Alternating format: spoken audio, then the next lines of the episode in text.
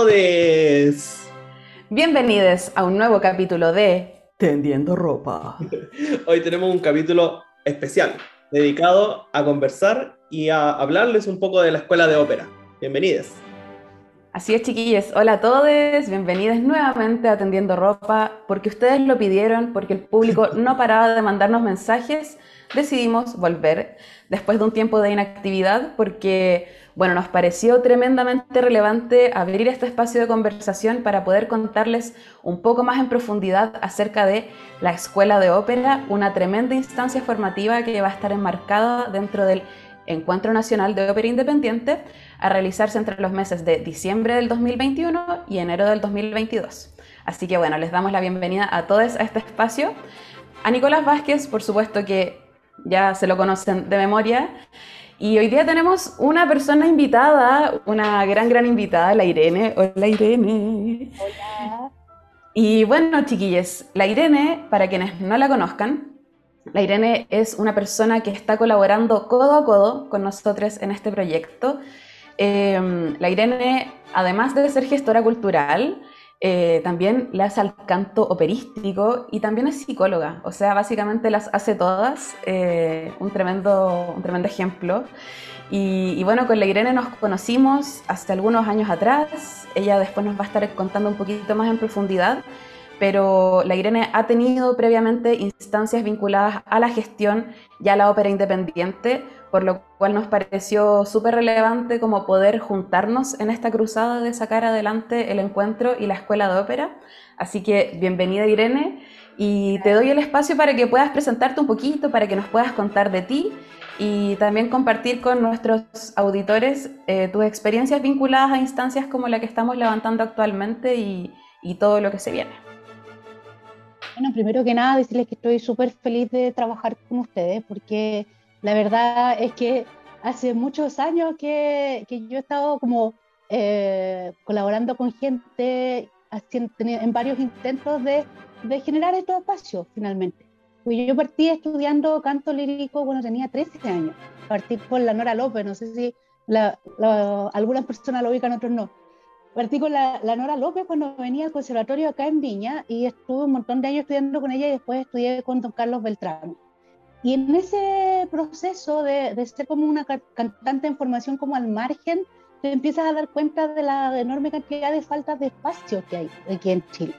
Y, y, que no hay escenario y todo eso. Entonces, yo el 2009 partimos con la Gabriela Ojeda, que es una soprano que está ahora en, en Buenos Aires, está haciendo clases, participando de, de, pequeñas puestas en escena en Buenos Aires.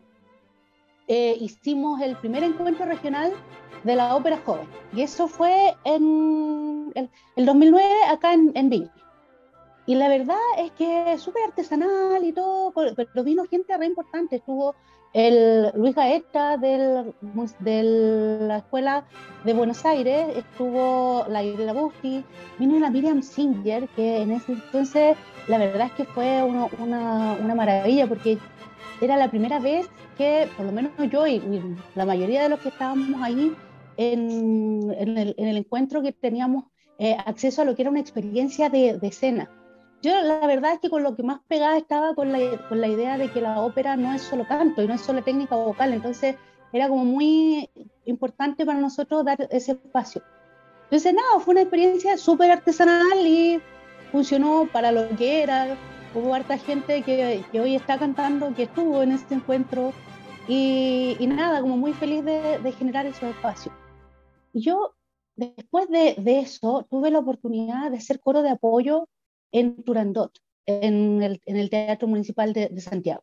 Y ahí me explotó la cabeza porque era la primera vez que yo cantaba y pisaba un escenario haciendo un rol. Y yo era Gomero 800, o sea, cero, no, no era nada como importante, pero pero la, la, experiencia de estar ahí y de estar como haciendo un pequeño rol y pisar escenario cantando, ahí yo me di cuenta que en realidad la experiencia era otra, era otra cosa totalmente distinta y el canto y la ópera era algo muy diferente a esta idea como de la técnica vocal pura y como de la perfección del canto, era otra cosa. Entonces ahí armamos un proyecto que fue Ópera Teatro en tu ciudad Y ahí fue una locura, porque con 6 millones de pesos, que era el presupuesto en ese entonces, hicimos seis funciones de tres óperas distintas. Entonces era, era un presupuesto así ya, pero minúsculo, y estuvimos en, en el Teatro Casablanca, estuvimos en Villa Alemana dos veces, el teatro en Quillota, la verdad es que nos dimos como varias vueltas por, por, la, por la región y, y nada, todo súper artesanal, yo no te voy a decir que, que era una producción maravillosa, pero cumplía todas las necesidades y nuevamente ahí hubo mucha gente que por primera vez eh, pisó escenario, por primera vez eh, debutó un, un, rol y fue súper importante. Entonces, desde siempre a mí me ha picado esto, esta necesidad de, de, espacio, porque uno mira para Argentina y te encuentras con un montón de, de, de movimiento en la ópera, y ópera independiente, ópera de pequeña, desde, desde la, no sé, desde el nivel Z hasta el AA en el Colón. Pero hay, muchos espacios intermedios para crecer y en Chile eso no, no se da. después de la, de la, experiencia del 2010, yo quedé knockout con el tema de, de, los proyectos y no volví a hacer proyectos. la verdad que ahí fue así como que, eh, de ahí ya empecé como el proceso de, de la universidad, era, era otra historia. Y ahí ya después, el 2018 ahora, no, me contactó Marcelino Ibáñez y empezamos a levantar la idea para hacer el Encuentro Nacional de Ópera, eh, de Ópera Joven, que eso fue el, el 2018, fue el 2017, entonces el 2018 ya conseguimos los fondos y, y nada, de nuevo un proceso como con, más, con, más con las ganas que con la que con, que con implementación, porque éramos tres personas eh, NN del universo que teníamos ganas de juntar grandes profes y de aunar voluntades para armar algo. Y salió bien, todo perfectible. Y esperemos que esta versión ya del Encuentro Nacional de la Ópera Independiente yo le tengo toda la fe y, y que va cargadita también de, de aprendizaje y de, de, de, hacer las cosas mejores. Pero eso, eso en, en general creo que eh, es súper importante estas iniciativas que nacen de personas comunes. No, no, aquí no hay que ser grandes eh, instituciones para empezar a, a, a, mover la ópera. Y bueno, como hemos hablado un montón de veces, eh, si esperamos que la ópera se salve a través de los grandes teatros, la ópera en Chile va a morir de aquí a 10 años, incluso menos.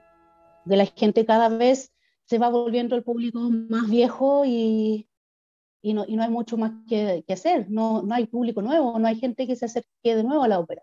Y eso no va a pasar si la ópera está, sigue atrapada en los grandes teatros.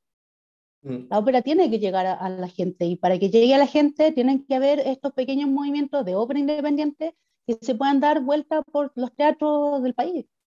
Claro. Un, un poquito para pa, pa ir eh, hablando como de esta escuela, de esta, de esta escuela de ópera, que, que, se enmarca dentro de un gran encuentro nacional de ópera independiente. Eh, bueno, esta, esta idea, como principalmente de la escuela, nace como de una, de una, de una epifanía. Ah, no, no, un, poco, un poco sí, porque eh, yo me encontraba en cuarentena en, en Alemania y, y, y, como que salieron estas ganas como de, de, de hacer. A, a, un poco la cuarentena nos, nos, nos, trajo muchas cosas y entre algunas como las ganas de crear cosas. Y, y claro, o sea, yo tuve la, la, la, la, fortuna de participar en este ópera joven que, organizó la, la Irene. Y para mí fue súper importante porque como, bueno, a pesar de llevar varios años estudiando canto, jamás me habían enfrentado como al trabajo escénico que, que requiere eh, montar como eh, bajo una exigencia más alta una, una, escena de ópera, por ejemplo. Ser dirigido, por ejemplo, con, por Rodrigo Navarrete, que, fue el caso de, esta, esta, ópera joven, y que a mí me, abrió un montón de, de aristas de, que el oficio de ser cantante o ser cantante de ópera era mucho más completo y, y era necesario poder tener acceso a, a, espacios en donde todas esas como diversas facetas se, se, se pudiesen como, como desarrollar. Después, afortunadamente, pude cantar en, en, teatro, hacer algún solista, cantar de coro, y claro, ahí uno va ganando esa experiencia, pero en Chile no, no, no, no ha existido, no han existido espacios como constantes, porque un poco esta escuela de ópera y este encuentro busca igual eh, instalarse en un medio en donde no existen este tipo de instancias. Entonces, eh, la idea de, generar un, programa lo más integral posible eh, era, una necesidad, era una necesidad que el medio, de una forma u otra, inconsciente o, conscientemente, lo estaba pidiendo. necesitamos nosotros mismos como, como, cantantes. Sí, yo creo, Nico, que además es súper importante crear estos espacios que sean espacios seguros. Mm. Porque por mucho tiempo la gente va, no sé, pues vas y audicionas al teatro municipal. Ya, y tienes como la suerte de que ya te dicen que sí. Pero no es un espacio seguro, es un espacio de mucho como terror, o sea, estás súper expuesto, es como al tiro a la, Liga A, así como que te sacan del fondo a correr la maratón, así. Entonces, yo creo que esta, la gracia de estos espacios que son espacios seguros, mm. porque son espacios donde no se asume que la persona tiene que saber 100% que tiene que estar resuelta, sino que es un espacio de crecimiento, de aprendizaje. Es una invitación. puedes dedicarte más al proceso. Mm. Entonces, un poco eh, desde Lírica Incidente, que, que, ya, ya veníamos como planteándonos este, este tipo de, de, de, interrogantes, este tipo como de responder un poco a estas necesidades, de, abrir espacios de, profesionalización, de formación para, para los cantantes eh, quisimos recoger todo este trabajo que la Irene ha hecho desde la quinta región, eh, toda su experiencia también. Entonces, de ahí nace la idea como de, trabajar en conjunto en este, en este gran, gran evento, en esta gran iniciativa. Hazaña también, eh, que, que, que, tiene unas dimensiones muy grandes, es un, es un proyecto súper grande, súper grande, que en este caso vamos a hablar solo de la escuela de ópera, pero, pero hablamos de, de, de un programa que busca eh, formar desde todas las facetas que un cantante necesita para subirse a un escenario. Que al final este, este, esta escuela va a preparar un montaje escénico eh, con selecciones de Cosifantute y Falstaff, que son selecciones como, es un resumen que que en el que ha estado trabajando Rodrigo Navarrete, que es, nuestro director de escenas y, docente de, de, la zona de, preparación musical, o sea, perdón, escénica, eh, en donde eh, la gente va a poder tener la experiencia de llevar adelante un rol. Entonces, en la escuela van a haber clases de, actuación, de, construcción de personaje, van a ver eh, los coaches musicales para preparar esto. Eh, van a estar el taller de de, eh, técnica vocal enfocada en la ópera, porque después vamos a estar conversando con los docentes en la segunda parte de este, de este, de este Tendiendo Ropa, así que quédense muy, muy atentos, porque los docentes tienen mucho que decir a, a, través de su análisis propio también de la realidad en la que estamos como, como, como medio en Chile y también en el extranjero, porque tenemos a Edwige Picone, quien, quien es pianista del Teatro Colón. Entonces, va a haber mucho que recoger y mucho que aprender. O sea, igual los profesores que vienen al encuentro son un lujo. O sea, Luis Olivares, que tiene experiencia, no sé, yo creo que es de, los mejores tenores, sino el tenor de, de, Chile en cuanto a carrera y a, calidad profesional y, y, experiencia, pero un montón, o sea, de verdad me parece como impagable la posibilidad que, de, que venga él, decimos, wow. Y no sé, pues, Erwiges también, que una, también una tremenda, una tremenda carrera. Hay que hablar de, de Rodrigo, que es como el regisser que tenemos en Chile. Entonces, también, claro, o sea, no vamos a estar trabajando con, con, cualquier persona, o sea, estamos trabajando realmente con las personas que un cantante se va a encontrar en el camino. Con cantantes de altísimo nivel, con un director de escena de altísimo nivel. Sí, yo como tomando por supuesto todo lo que mencionaban ustedes, como que creo que hay tres puntos que a mí personalmente me hacen como muy feliz, eh, como de haber podido incorporar dentro de este proyecto, porque es una instancia en la que por supuesto nosotros no vamos a cantar, eh, pese a que somos cantantes y que nos gustaría poder subirnos al escenario, no lo vamos a hacer, pero desde ese mismo lugar queremos que esta experiencia pueda ser lo más enriquecedora posible para sus participantes. Entonces, para mí como tres puntos que me hacen muy feliz eh, que hayamos incorporado dentro de las bases y como de el esqueleto de, este, de esta escuela de ópera. El primero es que no hay límite de edad para que los participantes y las participantes se inscriban. Estamos teniendo en cuenta, primero, el que no existen este tipo de instancias y lo necesario que, lo que son, y también la demora en el tiempo de maduración, el que de repente hay gente que empieza a estudiar no a los 17 años, sino a los 25, a los 27 o a los 30. Y queremos que sea un espacio lo más inclusivo posible, que se pueda como visibilizar al final la realidad de los cantantes chilenos como en todas las etapas de su formación y que por supuesto esta instancia pueda eh, contribuir a, su, a continuar su desarrollo profesional. Lo segundo es que nuestras, las funciones del, del montaje final van a ser realizadas en teatros regionales. Eh, las funciones van a ser realizadas en el Teatro Regional del Maule, donde además se va a realizar el ensayo general. Y también la segunda función va a ser en el Teatro Municipal de Viña del Mar, que crucemos súper los dedos, que en esas fechas ya va a estar eh, funcional completamente. Y por supuesto que nos interesa desde este interés como de abrir espacios con la ópera, mover la ópera a las regiones, porque ya sabemos que es un arte que está como centralizado en quizás ciertos grupos de personas que acceden, pero también es importante mirar la centralización como desde lo regional, como abrir los espacios en las regiones para que la gente pueda acceder. Y lo tercero y último, pero no menos importante, es el enfoque que vamos a tener súper grande en todo lo que tiene que ver con los registros audiovisuales todas las personas que participen de la escuela de ópera van a poder llevarse gratis y bonito un registro en calidad súper profesional como el video que a todos nos piden para participar de audiciones, para postular un programa, etcétera, van a poder irse con eso después de la escuela de ópera, además de con todos los otros elementos y saberes que puedan adquirir.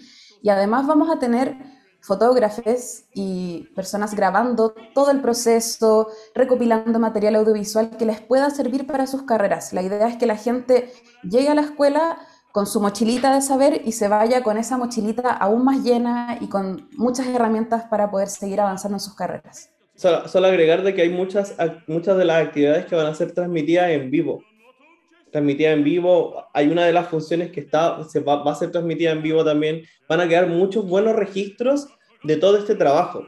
Entonces, la idea de la visibilización también del trabajo que, que hacemos como cantantes y que también esa visibilización nos sirva a nosotros como, no nosotros, lo digo como participantes, eh, como para, para, nuestro, para nuestra carrera, o sea, ir, Parte del currículum claro, ir juntando todos estos elementos que poco a poco nos van haciendo un dossier, nos van a ir haciendo la experiencia. Eh, cuando te, te, preguntan, por ejemplo, eh, ¿cuántos roles se sabe? O sea, en Chile, en Chile eh, yo, yo personalmente, por ejemplo, eso es algo que, ido que fui aprendiendo porque me lo pidieron en algún momento. Entonces, yo tuve que, como en la marcha, ir viendo cómo solucionar esos, esos baches que, que, que habían eh, con respecto al repertorio. Yo me acuerdo que en un, en un, capítulo de, de, Tendiendo Ropa con Arturo Espinosa hablamos sobre eso, como de, que cuando uno sale para afuera se da cuenta de lo atrasado que está en cuanto a la formación. Entonces yo quería hacer un punto con respecto a que el nivel de, de exigencia que, que se va a requerir para quienes participen de esta escuela es muy alto, muy alto. Hemos construido esto en conjunto con todo el equipo de docente eh, y artístico para que esto sea una experiencia lo más cercana, si no ahí mismo, de lo que es una experiencia profesional. Imagínense que la escuela va a durar dos semanas, son dos semanas de preparación en donde se tienen que tener preparado Cosifantute y Falstaff. Entonces, estamos hablando de que las personas que lleguen a, esta escuela tienen que llegar con todo lo más preparado posible, o sea, con una preparación previa, luego de, de ya anunciado quienes participarán, habrán meses para que las personas puedan prepararse realmente con esto, porque hay una premisa que, que, queremos dejar igual instalada con esto, que es que quienes participen de esto, obviamente van a, van a, va a haber gente que quede fuera por un tema de, de, quizás porque eh, no es, su voz no es la más idónea para los roles que están buscando, como siempre, como todo tipo de, de selección, pero que los participantes de esta escuela puedan demostrar, entre comillas demostrar, pero, pero con este trabajo dar a conocer que perfectamente ellos, ellas, ellas podrían perfectamente eh, integrar un elenco de alguna de estas óperas en nuestro país, que es un nivel de exigencia que va a permitir visibilizar todos estos trabajos que, se, que, pueden hacer los y las cantantes eh, chilenas. O sea, eh, tenemos grandes voces, tenemos personas muy estudiosas, muy aplicadas, pero que no tienen los espacios para poder hacerlo. Entonces este va a ser el, momento para demostrar que en Chile podemos tener elencos nacionales. Entonces, ese es el nivel, ese es el nivel de exigencia que se va a buscar con esta escuela. Claro, y entender que esto se trata de un proceso tal cual como sería en, en el nivel profesional. O sea, las óperas se montan en dos, tres semanas. Ese es como, como lo lógico. Y, y, yo creo que igual es importante y no, no, no deja de, de, ser indispensable repetirlo las veces que sea necesario.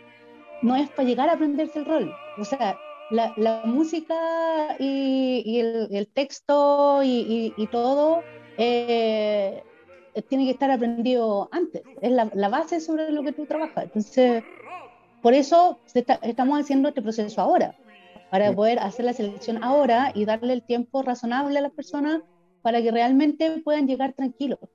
Porque realmente el proceso que uno hace sobre el escenario, cuando tienes realmente la música aprendida y está como, como en cuerpo la música, ese proceso de, de ponerte ya en personaje es precioso, pero no lo disfrutas si estás pensando hoy que la era corchea era, uh, y esa blanca y cuánto rato, no lo disfrutas si no, no tienes la, realmente la música en el cuerpo. Bueno, Rodrigo decía eso, tienes que, tiene que estar tan aprendida que te levantas en la mañana y la cantas. así, ya la canté, así de aprendido. Sí, eh, claro, igual en, esta, en la segunda parte de Tendiendo, Ropa, en donde conversamos con los, con los docentes, que ya fue grabado, a transparentarla, entonces sabemos qué dicen. Eh, lo, lo, digo solamente porque ahí se puede ver cómo los y las docentes tienen súper claro cuál va a ser el nivel de exigencia con la que van a llegar a exprimir a los y las participantes de esta escuela. Realmente es, es un programa que está construido desde ese nivel, desde ese nivel como de, pensamiento, de, exigencia, de profesionalización, eh, y que, bueno, eh, vamos a tener la, la, oportunidad de presentar en grandes teatros de, nuestro país, entonces realmente es una experiencia lo más cercana a lo profesional. Entonces, eh, solamente quería hacer una, una, una, acotación que todo esto va, se va a realizar en la, en la, en la región metropolitana, pero eh, que como, como bien decía la Cami antes, tenemos un especial eh, enfoque en cuanto a lo regional.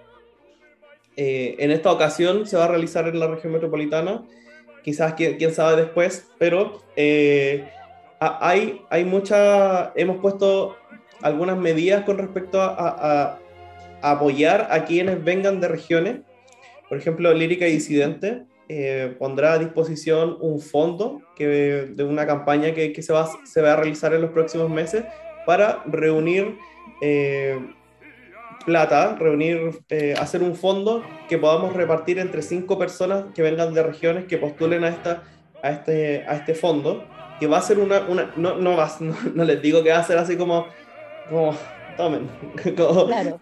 Claro, tienen al no, este, estén súper tranquilos, ¿cachai? No, pero va a ser un aporte que puede ayudar a la alimentación, que puede ayudar a, lo que, a, los gastos que hagan, que hagan falta en lo que, en lo que conlleva salir de tu región a otra, a, algo como, como esto, que son dos semanas. Eh, y el Teatro Regional del Maule, en una voluntad tremenda de poder aportar a este, a este encuentro y aportar también al desarrollo de sus cantantes regionales, puso a disposición dos becas completas eh, que consideran alojamiento, eh, alimentación y transporte para que las personas, dos personas seleccionadas de, de, la región del Maule puedan eh, contar con ese aporte tremendo, que, que, realmente es como, es facilitar que estas personas puedan eh, aprovechar una instancia como esta. Así que mucha atención ahí a los, las y les cantantes de, de la región del Maule.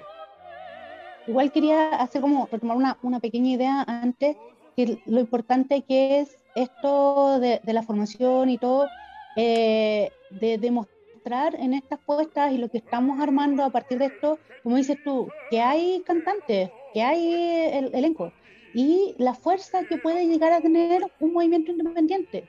Mm. Por, por, ejemplo, como lo que hicieron las chicas que armaron Super Angélica, que fue una cosa maravillosa. O sea, yo no tuve la oportunidad de verla en vivo, pero lo vi el video y la verdad es que no está muy lejos de cualquier cosa, de cualquier producción. O sea, y te digo, no está muy lejos por no, no tirar demasiadas flores, pero la verdad es que lo encontré espectacular. Porque no tenía orquesta completa. Pero... Claro, un trabajo pero maravillosamente hecho, el resultado increíble. Y eso fue independiente. Y, la, y las chicas de, de, ahí se las jugaron y juntaron lucas y hicieron un montón de cosas. Y, y eso es lo que podemos lograr. Y, y lo, lo, ideal es que también aquí en este encuentro se pueda mostrar eso, que realmente se puede mover la ópera de manera independiente. Sí. Eh, solo para terminar esta primera parte, que ya, ya se vienen las la entrevistas con los docentes, que están así, pero no se la pueden perder, no se la pueden perder porque hay temas muy claves, hay consejos eh, y las invitaciones que, que, hace cada uno y cada una de las docentes. O sea, que, bueno, en este, para, para nombrarles, eh, está Rodrigo Navarrete, Luis Olivares, Edu Viges Picone y Gonzalo Cuadra, quienes nos van a conversar un poquito de, de cuáles van a ser el trabajo que, que, van a hacer como, como, equipo artístico de esto para este gran montaje escénico. Eh, la escuela aún no tiene un lugar fijo. Estamos trabajando en convenios con la Universidad Central y la Municipalidad de Santiago, pero todo esto va a ocurrir en el radio de Santiago Centro. Esto, es una, una pregunta que, que, que, no ha llegado, así que la, hago, hago la salvedad, que tampoco está la información en las bases porque se está construyendo, pero todo va a ser en ese radio de, de Santiago Centro y las funciones en regiones como ya, ya lo comentamos. Nico, igual creo que es importante aclarar que la selección la van a hacer los maestros. Ellos eh, como equipo van a hacer la selección de los cantantes que finalmente quedan para los roles y todo. Sí. Para que no quede la duda de que haya una de No somos nosotros, no vamos a no, ser nosotros, por amiguismos ni nada. Sí. No, no, super, super... no hay una dedocracia, sino que es como tiene que ser. Y, y aún así, aún así, eh, que van a, van a ser eh, los y las docentes de, de, esta escuela, de este equipo artístico, quienes van a seleccionar a los y las cantantes según su, su, su, su nivel de preparación, según su, disposición, también el estudio que tengan sobre los roles a los que están postulando. También va a haber una rúbrica a través de, de la cual ellos y ellas van a, van a evaluar. Entonces, transparentar de que este encuentro nace igual para doble, doblegar un poco la mano a muchas lógicas que no son siempre muy éticas eh, en nuestro medio. Entonces, dejar súper en claro que aquí no hay, no, no hay ex exclusiones de ningún tipo, ni hay favoritismo de ningún tipo. Aquí queremos a toda la gente que quiera participar, tenga las capacidades y las ganas de hacerlo.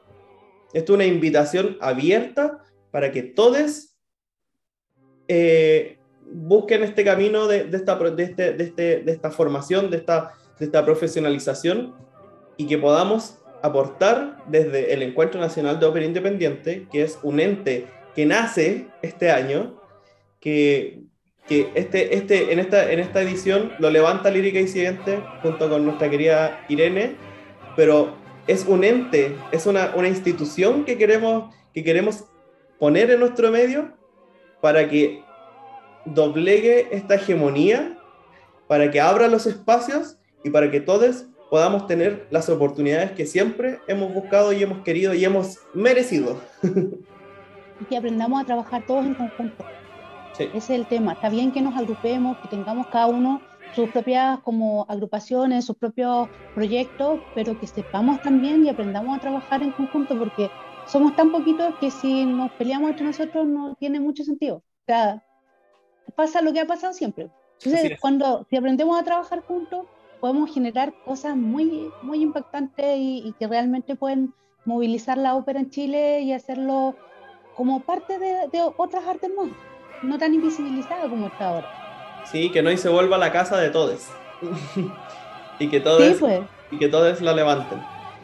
Dejamos hasta aquí esta primera parte para, para, ir a conocer qué tienen que decir los y las docentes de esta escuela y la invitación que tienen para hacerles, así que quédense atentos y volvemos en un ratito. Bueno, ya estamos en compañía de Eduviges Picone. Hola Edu, ¿cómo estás, querida mía? Hola Cami, qué lindo verte y estar aquí en contacto. Eso, lo mismo digo.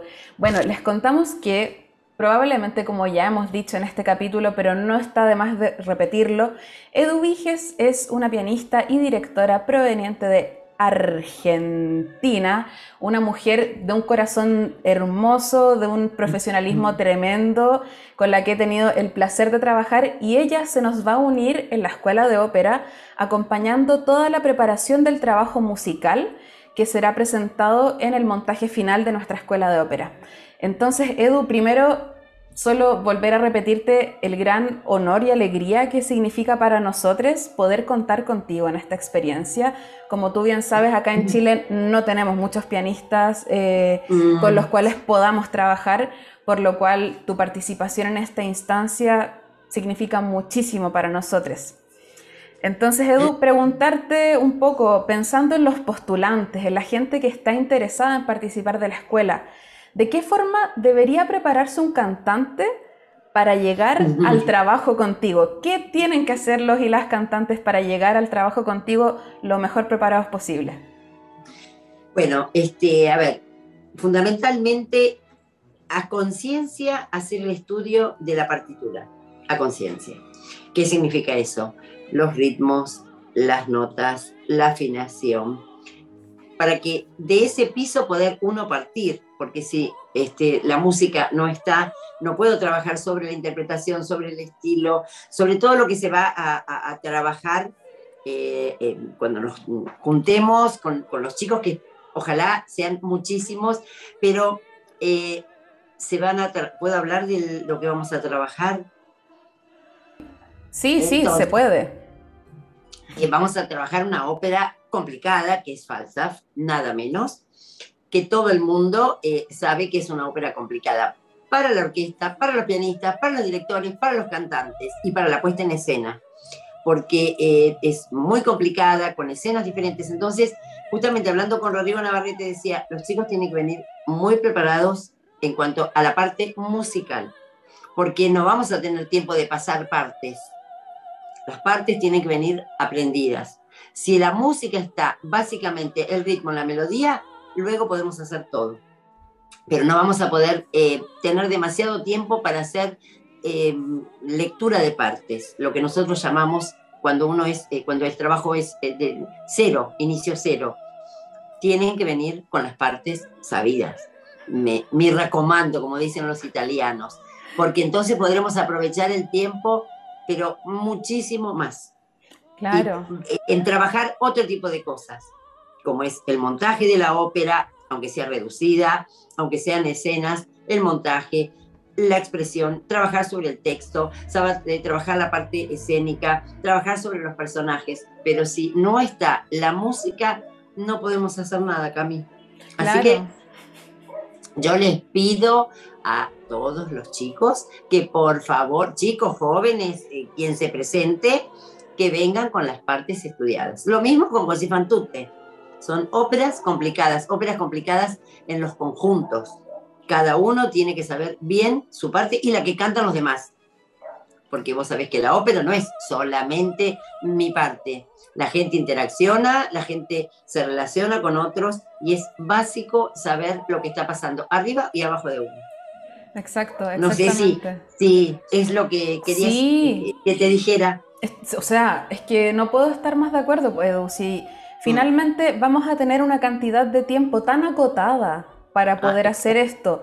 Y es tan es, ambicioso lo que queremos hacer. Y yo personalmente no tengo dudas de las capacidades que tienen los y las cantantes chilenas de abordar este desafío, pero es importante abordarlo con la preparación que requiere. Y como bien dices tú, el saberse las partes, el saber lo que tienes que cantar, lo que significa tu texto, la traducción de tu texto, quién es tu personaje, con quiénes interactúa, es el piso mínimo. básico. Sí, con que ellos tienen que, aprovechar tu trabajo. Cuéntame, dime. no, perdóname, pensá que es a memoria. O sea que no podemos memorizar en 10 días. No, eh, la, es, la memoria viene a medida que vamos trabajando, que vamos repitiendo, para eso son los ensayos, obviamente, pero eh, yo les pediría así, encarecidamente, vengan con las partes sabidas. Después si hay que corregir, bueno, eso es, nos sucede, trabajo a diario con cantantes, o sea que sé este, de qué te estoy hablando, pero eh, las partes, lo mínimo tiene que estar en obras de esta complejidad. Claro, por supuesto. Sobre todo, como decíamos, porque hay poco tiempo y para poder aprovecharte, Edu. Yo, yo, yo ah. eso, eso le digo, eso le digo a la, gente que esté viendo esto ahora.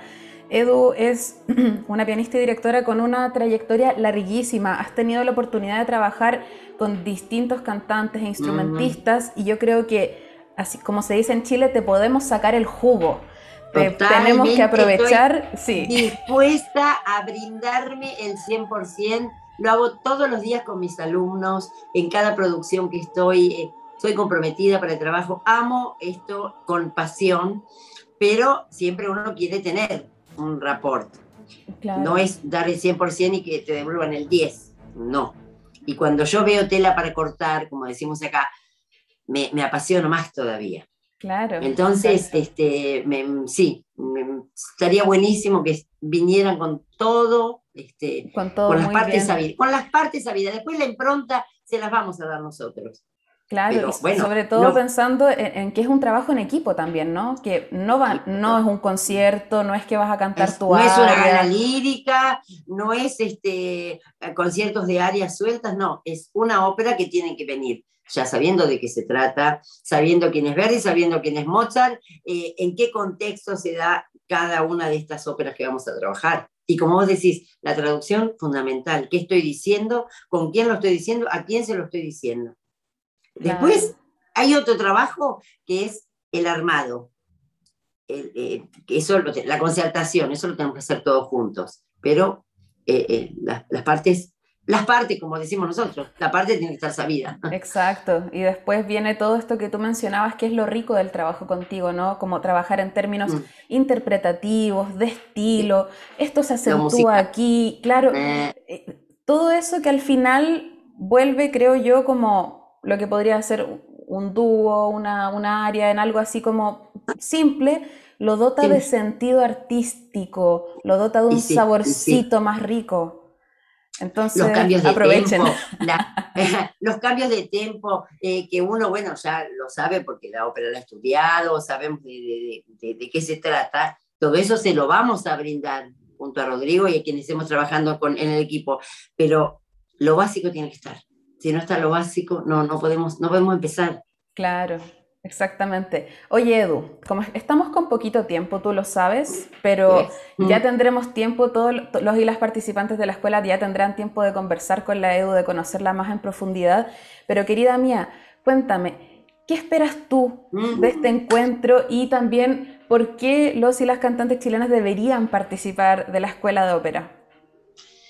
Bueno, la ópera vos sabés que es un mundo totalmente aparte. La ópera es no es música de campo, digamos, música es siempre, pero es un rubro, un campo que tiene sus particularidades. A mí me encanta trabajar en la producción de la ópera, en el armado, en la concertación, ese es mi trabajo. Yo soy maestra interna de un teatro y eso es lo que hago. Eh, la expectativa es enorme, tengo muchísimas ganas de que llegue, de, lo, de que podamos realizarlo, de que la pandemia quede atrás y de que todo sea posible porque hoy estamos en manos de un virus, nada más. Este, no, no, ya no es ni lo económico ni las posibilidades, no, estamos en manos de un virus, que ojalá Dios o quien sea se apiade y podamos seguir adelante con todo el proyecto. Eh, también em, yo me siento feliz de poder colaborar con ustedes, con Lírica Disidente. Sé cómo la están peleando de hace años, sé que han pasado por distintos este, momentos, mejores, peores, la cosa finalmente se encaminó. Eh, así que bueno, vamos a por ello y yo feliz de poder estar allí con gente que he conocido hace tantos años atrás, eh, con gente con la que siempre he mantenido contacto y gente que siempre me ha respetado, valorado y bueno, es una forma de uno de devolver eh, tanto de lo que recibe. Entonces, yo estoy sumamente comprometida con el proyecto y creo que para la gente que por ahí no tiene otra posibilidad, estas especies de talleres, de masterclass, de proyectos, de óperas, estudios, como querramos llamarlo, días que vamos a compartir que van a ser sumamente útiles para los que no tienen demasiado acercamiento o no pueden tener la posibilidad de estar en un teatro o que no tienen un ópera estudio o que no pueden entrar en un instituto como es el Instituto de Arte del Teatro Colón que hay mucha gente chilena que ha venido a estudiar. Entonces, estos 10, 12, 15 días van a servir como así de concentración, de compendio de varios factores para lograr un solo resultado. Así que en lo que esté en mis manos, sabéis que va, a estar el 120% porque amo hacer esto. Eh, apoyo esta moción, los apoyo a ustedes, los acompaño y los felicito porque en medio de, todo esto, que a veces es devastador y desesperanzador, ustedes siguieron, siguieron, siguieron y la cosa así, solamente deseándolo, se va a concretar. Exacto. Así que espero, los espero a todos, los convoco a todos, eh, menos profesionales, más profesionales, que yo creo que vamos a hacer este, algo muy lindo, muy lindo, y sepan aprovecharlo, ¿no? Porque esté yo, eh, la persona que esté, en este caso me toca a mí, sepan aprovechar, sepan sacarnos el juego, como dice Camila. Explótennos. Eso, linda, Edu, linda. Mm, ah. querida mía, te mando un abrazo, pero así enorme, que espero que, bueno, pronto nos lo podremos dar en persona, con mascarilla, pero con todo el protocolo, sí. así, así, eh, eso. Como sea. exactamente. Pero ya nos veremos, querida mía, ya estarás acá, te invitaremos el pisco sour correspondiente. No tomo alcohol, preparen otra cosa. Bueno, un jugo de mango, por ejemplo. Ah, ya, Genial, genial, querida mía. Ya nos veremos entonces, te mando un abrazo gigante y muchas gracias por estar aquí hoy día con nosotros. Gracias a ustedes. Un beso gigante. Chao, chao. Ya, estamos entonces en esta segunda sección de nuestro podcast Tendiendo Ropa, entrevistando a los y las docentes que van a ser parte de esta escuela. Y en, este, en esta pequeña sección tenemos a Luis Olivares, quien es eh, un tenor chileno que hace más de 10 años que trabaja en, en Alemania, eh, específicamente en Bremen, en el teatro como, como solista estable de, de aquel teatro.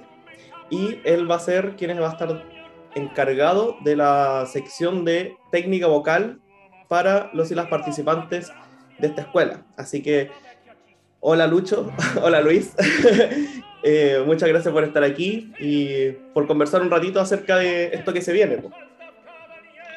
Hola Nico, ya eh, me da mucho gusto verte, querido. Eh, gracias por todo lo que, lo que dijiste de mí y, y sí, pues, ahí estamos, estamos listos ya para, para lo que va a ser el encuentro este. Tiene a todos como muy ilusionados, ¿no? Porque es el primero y, y tiene una importancia fundamental, según yo. Sí, pues un poquito podríamos empezar a hablar como, como de qué se va a tratar este trabajo, como cuáles un poco van a ser los ejes que tú vas a tomar en este trabajo de técnica vocal que está como más eh, enfocado hacia la ópera eh, principalmente. Entonces, como cuéntanos un poquito como de estos ejes, qué es lo que, en lo que tú te vas a fijar, qué es lo que vas a trabajar. Bueno, según la experiencia que yo he ido adquiriendo estando acá hace más de 10 años que trabajo en, Europa y ciertamente lo primero, una de las primeras cosas que yo advertí fue que el, trabajo que nosotros hacíamos en Chile no se comparaba en nada al trabajo que hacen acá en los teatros, la, formación que se le da a los cantantes, eh, sobre todo en la parte técnica.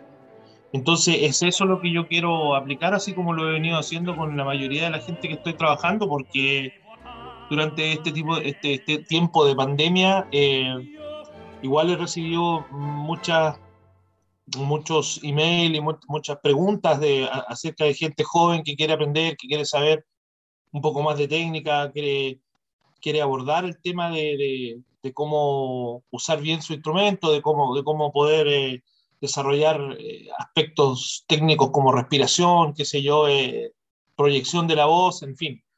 Y como te digo, en el tiempo de pandemia, con todos estos adelantos de la comunicación por internet y tal, eh, se dio que, que, he, podido, he podido trabajar con ellos de forma muy exitosa. Entonces, es lo mismo que yo quiero compartir en Chile, con todos, porque pienso que es fundamental.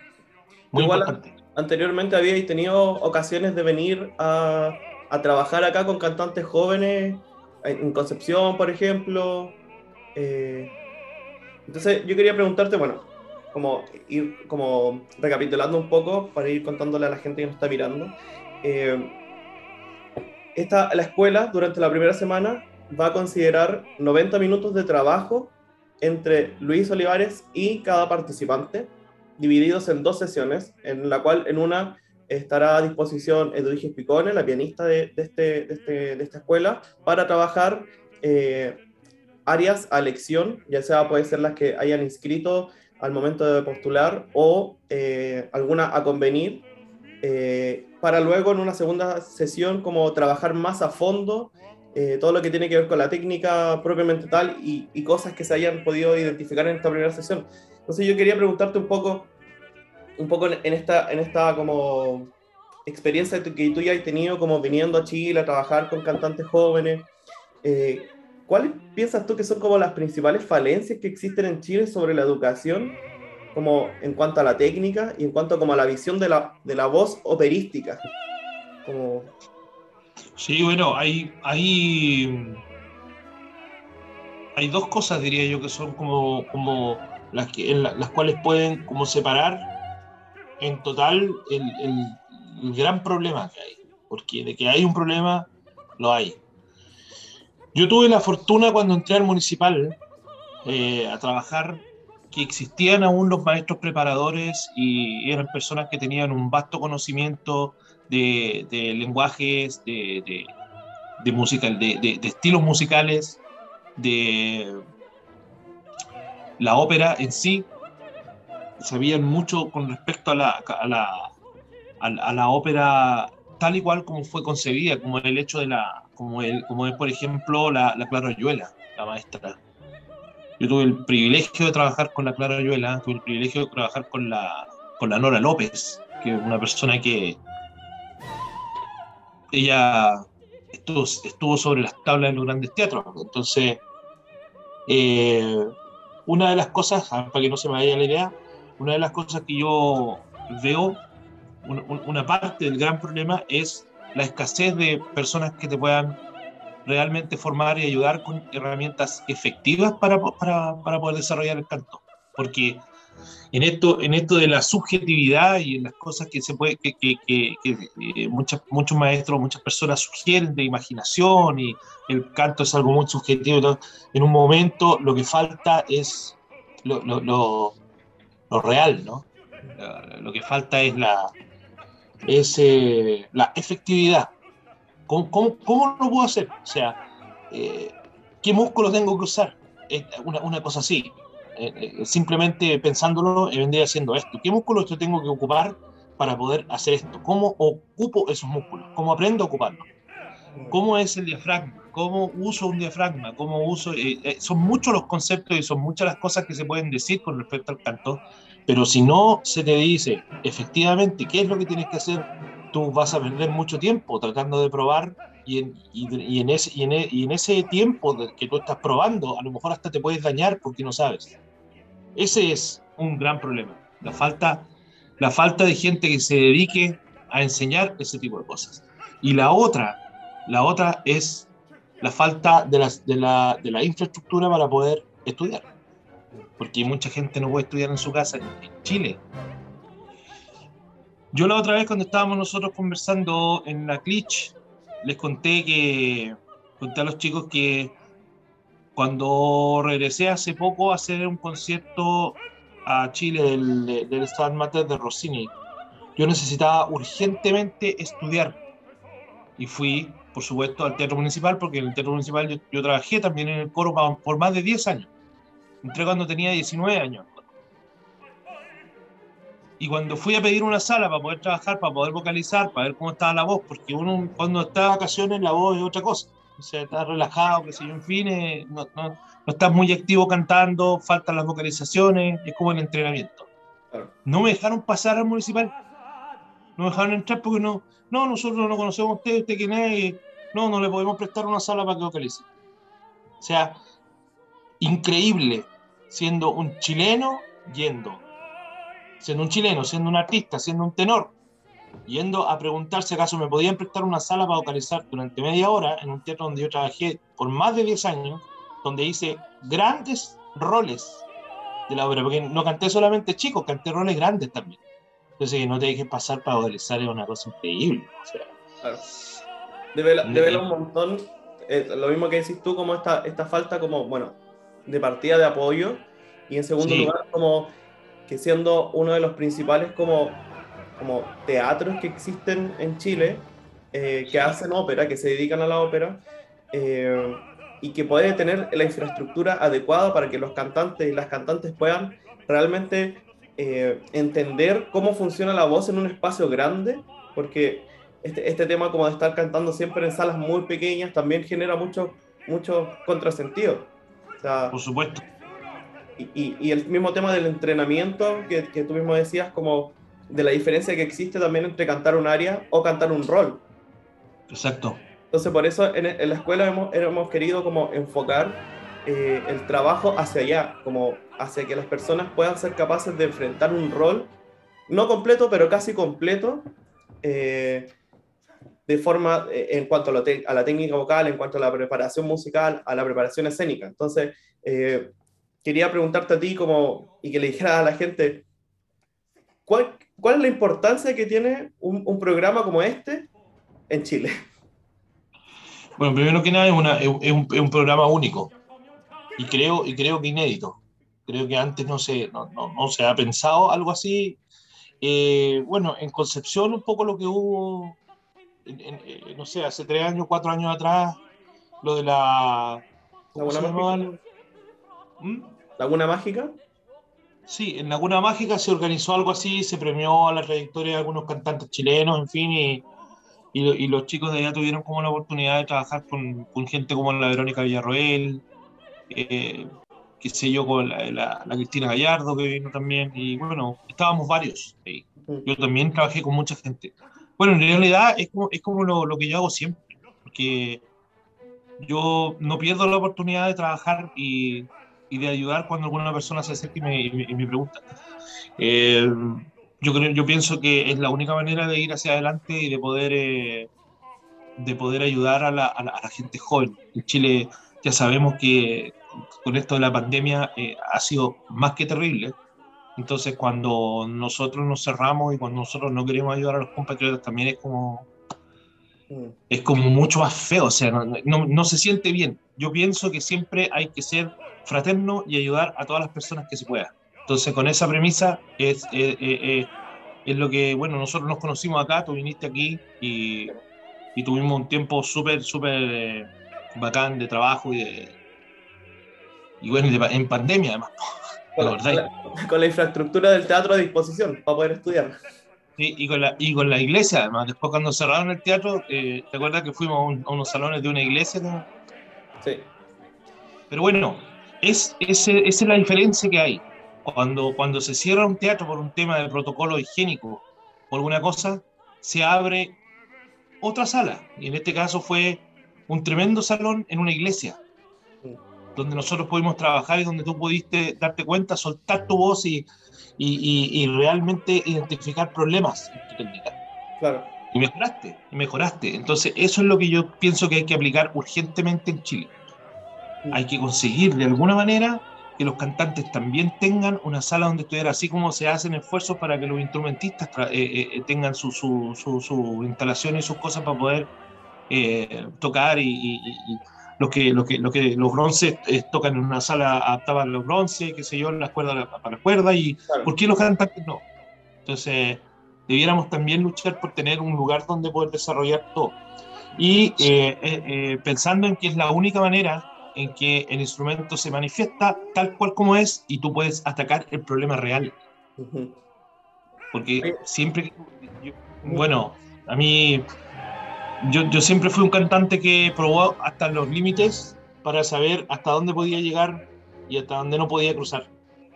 Entonces yo trabajaba sobre seguro, antes, técnicamente. Y, tu invitación, para ir cerrando ya, porque tenemos muy poquito tiempo por, por docente, tu invitación a la gente para participar, ¿por qué? ¿Para qué?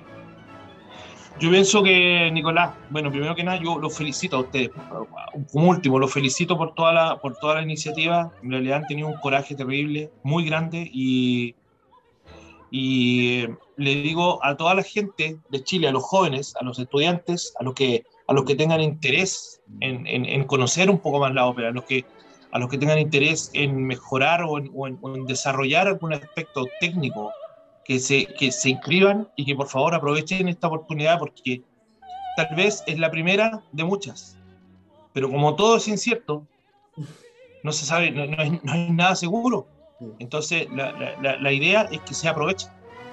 Por eso yo los llamo y que se motiven y que se inscriban y así nos vemos en la fecha para, para, poder trabajar y les aseguro que va a ser entretenido y que van a avanzar y, y van, a, van a desarrollar muchas cosas que hasta el momento pueden estar estancadas. Bacán. Muchas gracias, Lucho. Estaremos siempre en contacto y, y, muchas gracias también por, por tu interés y voluntad por querer aportar también desde esta escuela a, a las nuevas generaciones también. En otro, en otro ámbito, como ya lo vienes haciendo hace, hace bastante rato. Así que, por supuesto. Te mando un abrazo grande y estamos siempre en contacto. Para ti también, amigo mío. Un abrazo para todos allá. Gonzalo Cuadra, bienvenido a este espacio. ¿Cómo estás, querido? Muy bien, muchas gracias por esta invitación. Encantado. Muchas gracias a ti por siempre recibirnos con tanto cariño. Bueno, querido, eh, tú eres nuestro, uno de los docentes de la Escuela de Ópera que va a estar impartiendo el taller de recitativos, una materia súper relevante en la formación de los cantantes líricos. Y me gustaría partir porque si es que nos pudieras contar un poco, ¿qué es un recitativo? Como, ¿De qué va esto del recitativo? Qué buena pregunta, qué buena pregunta. Recitativo, que significa la parte donde uno actúa, porque recitar es actuar, es aquella parte de la ópera que no eran las arias. Mira lo que estoy diciendo, estoy haciendo una perogrullada, pero durante un par de siglos era la parte en la cual los personajes no necesariamente cantaban, tanto como en las áreas, sino que actuaban y recaía la acción de las óperas, dejando las áreas para el lucimiento vocal y para expresión de sentimientos. Realmente las áreas eran sentimiento estático, ¿no? Es un sentimiento que expreso. Pero los recitativos son estos elementos que son eh, más cercanos al teatro, al habla, obviamente son cantados, pero su, la inflexión, la manera, la rítmica, eh, el, ritmo, la altura, está dado por la inflexión de habla, está mucho más cercano al habla. Generalmente, durante estos siglos, estoy pensando desde el segunda mitad del siglo XVII hasta el 1800, eh, muchos recitativos eran acompañados solo por instrumentos armónicos, no, había instrumentos melódicos en nuestros recitativos, hasta que al final del siglo XVIII empezaron a aparecer los instrumentos de orquesta acompañando los recitativos, que era el recitativo acompañato, y después, bueno, después las, óperas pasaron a ser completamente orquestales de principio a fin, sin estos momentos de instrumentos de continuo acompañando estos, estos, recitativos. Claro. Y bueno, los recitativos que, los, los y las estudiantes van a poder trabajar en, en la escuela de ópera son recitativos secos. Eh, establecimos a dos compositores para, para esta convocatoria, Mozart y Rossini. Y, bueno, Gonzalo, ¿por qué, ¿por qué es importante que un cantante pueda abordar de buena forma un recitativo y, y como plantarse bien en el escenario en estos momentos de acción? ¿Ah? Bueno, son recitativos, claro, y cuando decimos recitativos secos, así no, no, quiere decir que sean estupendos, así que solo lo entendemos en Chile cuando decimos secos los recitativos. Recitativos secos es porque justamente no son de aquellos acompañados con orquesta, ¿no? Son aquellos acompañados por instrumentos de continuo, clavecín, eh, arpa, guitarra, laúd, tiorba, órgano, es decir, instrumentos que pueden tocar acordes, ¿verdad? Ellos son los recitativos secos. ¿Por qué son tan importantes? Era tu pregunta, ¿no? ¿Por qué es importante abordar el recitativo? Eh, voy a ir a datos duros, así como si, fuéramos, estuviéramos en finanzas. Estudiamos finanzas, Camila Guyano, un momento. Vamos, y finanzas nos dice que en una ópera, la mayor parte del tiempo usted se la va a llevar cantando recitativos. La mayor parte, me refiero en estas óperas de, este, de esta época, ¿no? ¿no? ¿no? estoy hablando ni de Wagner ni de Puccini, estoy hablando de Mozart, Händel, eh, Vivaldi, Rossini, eh, etc. Usted, la gran, gran parte del porcentaje de, su, de lo, de lo que está parado en escena va a estar cantando recitativos. Eh, punto uno. Entonces ya por un dato duro es importante conocerlos. Punto dos. ¿Por qué es importante? Porque, mira lo que voy a decir, Camila. Las arias, uno las puede cantar incluso con dones naturales. Nosotros conocemos, ¿verdad? Conocemos a gente que nunca ha estudiado mucho canto, pero canta lindo. Y de repente se planta, canta una aria, ya sea una aria de zarzuela, por ejemplo, de su propio idioma, y le sale bonito. Y dice, oh, qué lindo. Pero el recitativo, lamentablemente, requiere estudio. El recitativo no sale espontáneamente, no es un talento natural, es un talento adquirido porque es una, una creación cultural. Usted dirá, bueno, la ópera también es una creación cultural, sí, pero el cantar es un, un, don natural que la ópera lo toma y lo potencia para una cosa específica. Pero el recitativo realmente lo inventa, es inventado, completamente inventado, y requiere ser estudiado. Y para eso, lamentablemente, hay una barrera que es el idioma. Eh, como esto, los recitativos están ligados al teatro, están construidos a partir de la prosodia del habla, es fundamental que un cantante conozca el idioma en el cual va a cantar el recitativo, mucho más que como lo conoce cuando canta un aria. ¿Por qué? Porque el recitativo implica que hay que actuarlo, ponerle colores, apurar su velocidad, detenerlo, eh, hacer elementos de actuación vocal que están ligados absolutamente a comprender profundamente qué palabra estoy diciendo, por qué digo esa palabra ahí, qué quiere decir esa palabra. No solo el sentimiento con el que estoy abordando ese recitativo, ¿no? ¿Qué, qué sentimiento me embarga? No, no, qué palabra significa esa precisamente.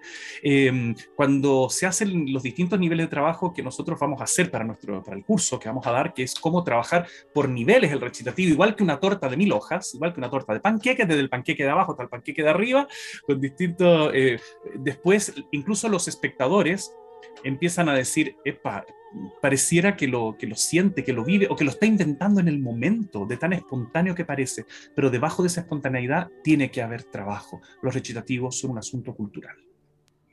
Claro, y también pensaba a raíz de lo que decías Gonzalo que el trabajo del recitativo también está muy vinculado al trabajo del personaje mismo, como a, a, pensar cómo habla el personaje, porque claro, podemos conocer el idioma, es, es algo súper necesario, pero también cómo lo dice el personaje, desde dónde lo dice. Entonces, por supuesto que el trabajo de los recitativos va, pero pegadísimo con manjar y crema pastelera al trabajo, al trabajo de estudio de los personajes. De hecho, me atrevo a decir una cosa y aquí arriesgo demanda, Camila, arriesgo demanda, pero así que aquí lo digo que lo niego. Acá lo, les voy a pedir que corten esto, no, no corten nada, no, pero que eh, los recitativos son terreno del director de escena, no del director musical. Mm. Recitativo seco me estoy refiriendo, recitativo seco. Uh seco. Pero cuando empieza la orquesta, terreno del director de orquesta, absolutamente. Pero eh, el recitativo seco, acompañado de clavecín, o de, un, o de lo que fuera, de un fortepiano, es terreno del director de escena. Porque yo trabajaré el teatro y el recitativo se amolda, como, como bien dijiste tú, a cómo es el personaje. Ni siquiera a la, parte musical, sino a la parte psicológica, sociológica, qué estrato social tiene, por ejemplo, el personaje, cómo se expresa, cómo son sus afectos, etc. Es un terreno del director de escena. Arriesgué demandas, y ojo que lo digo desde mi punto de vista de músico también, ¿no? músico y director de escena. Yo tengo mucho respeto cuando hago dirección de escena del, del labor del director musical, pero las veces que me ha tocado poner en escena obras con recitativo seco, el maestro está ahí simplemente, pero él no marca, un recitativo no, no se va marcando al pulso de la mano, por ejemplo, del director de orquesta. Está presente para hacer alguna observación, por supuesto, porque es el jefe del espectáculo.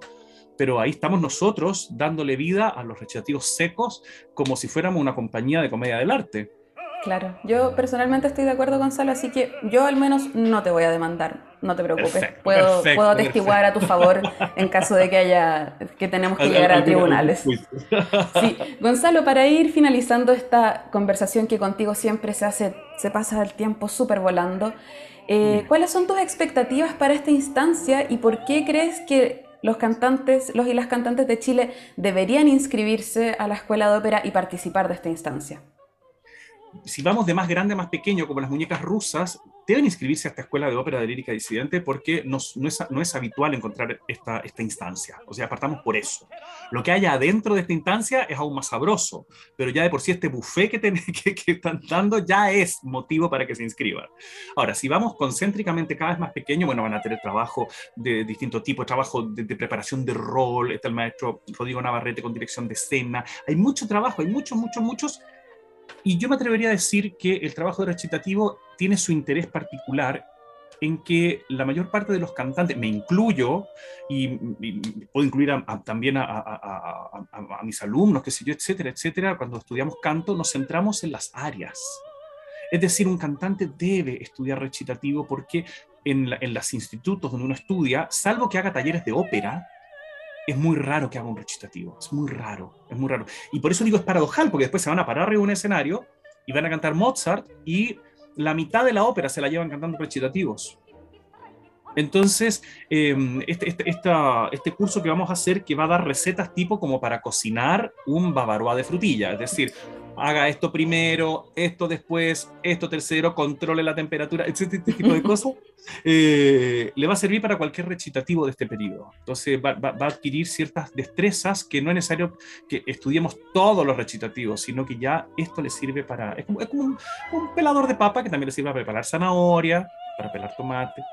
Me encantan todas tus, tus conexiones culinarias, las disfruto muchísimo porque me encanta la comida. Gonzalo querido, muchas, muchas, muchas gracias por sumarte a nosotros en este día y ya nos veremos en diciembre porque tenemos otras actividades con Gonzalo que les estaremos contando más adelante. Pero invitarles a inscribirse, querido mío, muchas gracias por estar aquí hoy día con nosotros y nos vemos. Nos vemos. Un abrazo. Ya, estamos entonces en, esta, en este microespacio de conversación con, con los y las docentes de la Escuela de Ópera.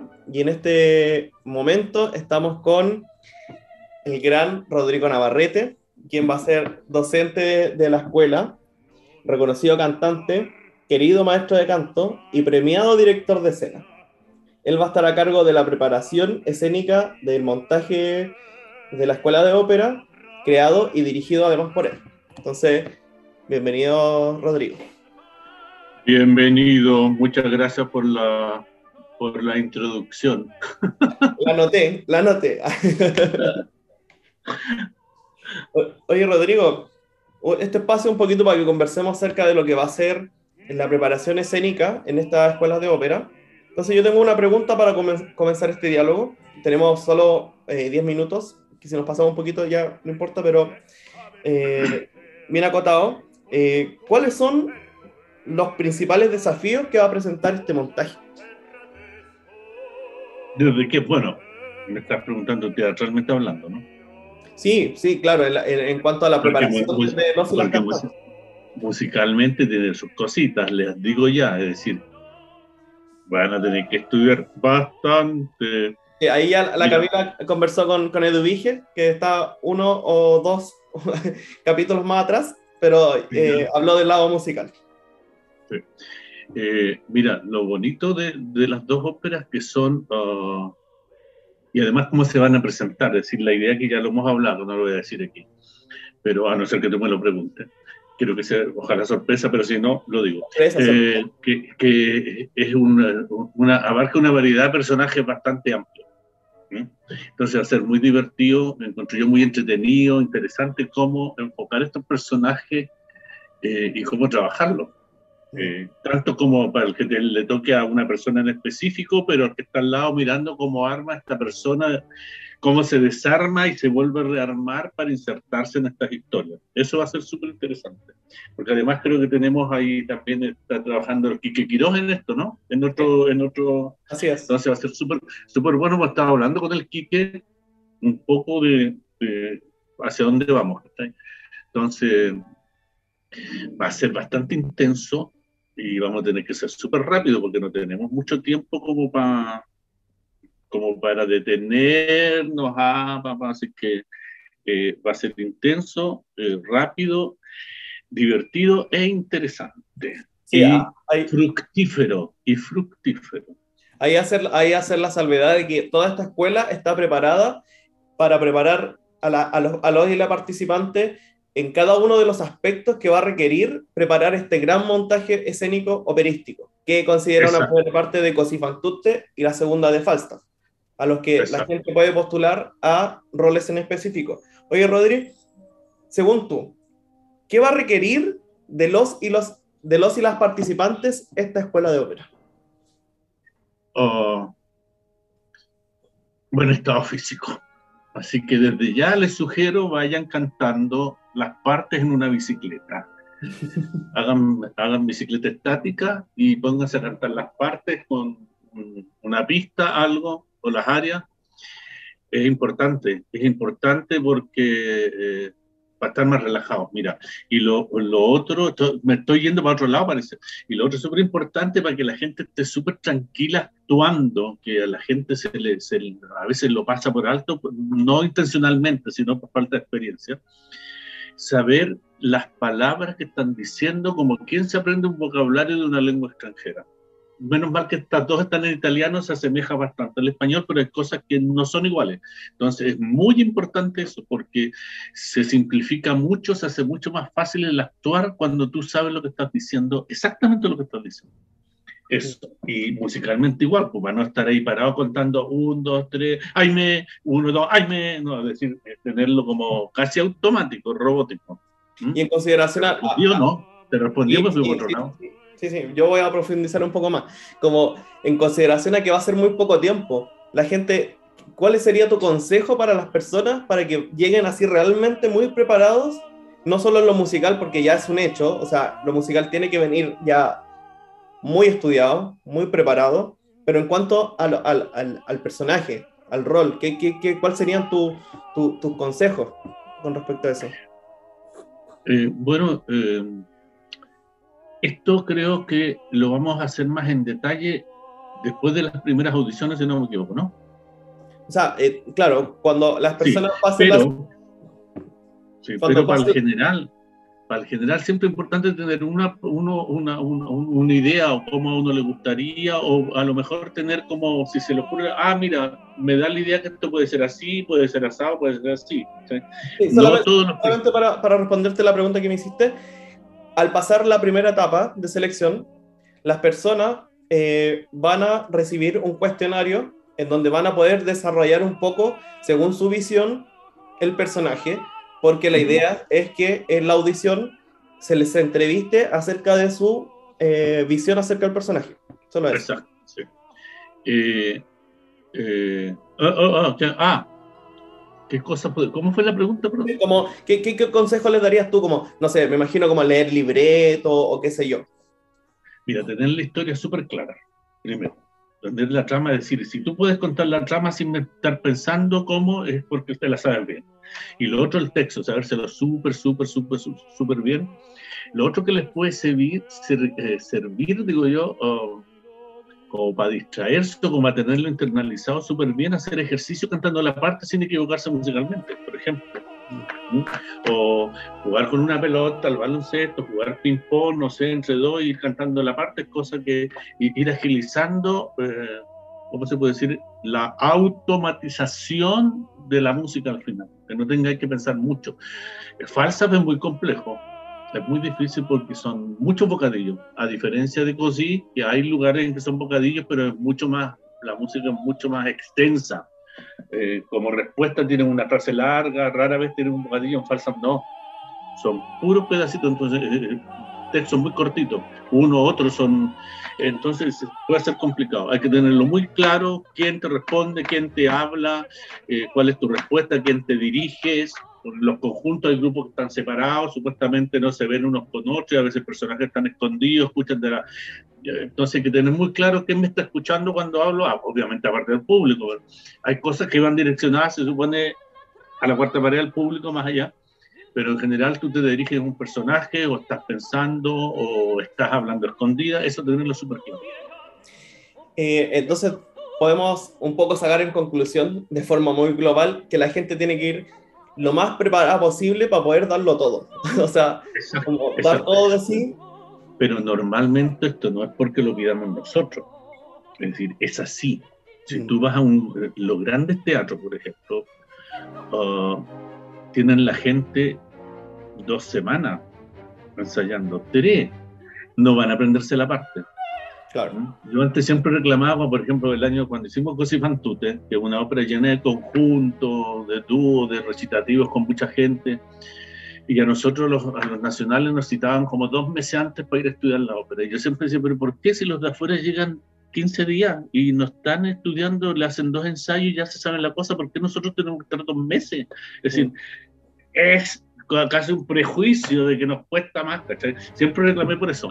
Claro, porque no es como los teatros en Alemania que tienen con los cobros estables están ensayando tres meses, pero aún así, igual en el primer ensayo se supone que tú tienes que saberte todo. Claro, o sea, o sea claro, rescatar... yo, estoy dándole, yo estoy dándole algunos consejos como yo lo hacía, por ejemplo, ¿cachai? Eh, pero y yo creo que toda la gente lo hace porque es súper rápido. Si alguien te habla y tú estás mirando para las estrellas, decir, no cacháis mucho dónde estáis parados. Claro, rescatar. Nunca me olvidé una vez en Otelo, en Otelo, una cosa que me impresionó, porque la persona que estaba haciendo un rol no sabía quién era Yago. Es decir, uno de los personajes no sabía qué, qué significaba. Decía, ¿pero qué significa Yago? Yago es un personaje y ahora está entrando allá y tú estás diciendo, mira, allí viene Yago. Es decir, hay gente que llega así de mal preparada. ¿Cachai? Se repiten las notas como loro y los textos como loro y no tiene idea dónde está parado. Eh, en otros lados los mandarían para la casa al tiro, ¿cachai? si yo fuera en ese minuto, yo hubiese ido y le hubiese dicho, oiga, mire este, chao, inaceptable, eh, no podéis llegar así. Pues". Rescatando un poco el tema de, de, que, de lo que dice las bases, un poco también la esencia de este, de este programa de, de formación y de profesionalización, es que el nivel busca acercar a, los y las participantes al nivel profesional, a lo que se pueden encontrar en un teatro. Entonces, por lo mismo, como rescatando lo que dice Rodrigo con respecto a venir muy preparado, pero porque así tiene que ser en la carrera. Exacto. Vamos preparando ese, ese, ese oficio de estar siempre preparados para hacer carrera. Exacto, decir, mira, hay Uh, yo tengo muchas anécdotas al respecto, muchas, muchas. Y hay una que no me ocurrió a mí, pero nos contó una, una maestra soprano que vino a los cuentos de Hoffman. Que ella llegó a una Carmen porque le pedían algo así como correr, entrar, subir y bajar. Y la Carmen, que originalmente estaba, dijo, ay, yo no puedo hacer eso porque tengo que cantar. Entonces el director de escena le dijo, bueno, buscaremos a alguien que pueda. Muchas gracias. Claro. Eh, y hoy en día se pide mucho. Tú ves las producciones, ah, estaba viendo un Don Giovanni el otro día, ¿de dónde era? Aix-en-Provence, parece. No me acuerdo bien en Francia. Y los cantantes, eh, eh, eh, es decir, el Fincan Dalvino, el Don Giovanni, yo no sé cómo lo cantó, pero lo hizo súper bien, moviéndose para allá, saltando para acá, bailando, girándose.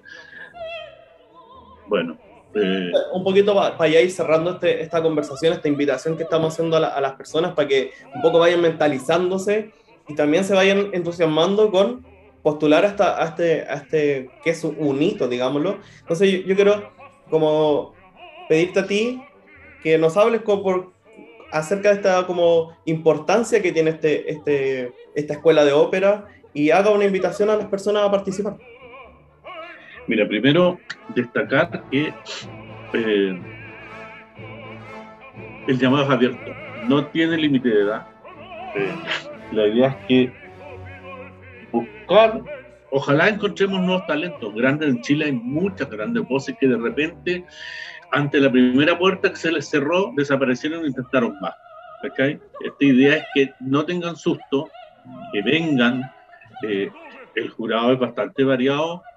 ¿Okay? Eh, eh, hay gente argentina, Lucho de Alemania y más, bastante más personas. Eh, y la idea estamos tratando de ser súper honestos con, lo, con lo que escuchemos y veamos. Entonces, eh, aquí no hay compadrazgo ni ninguna cosa, es decir, la honestidad ante todo.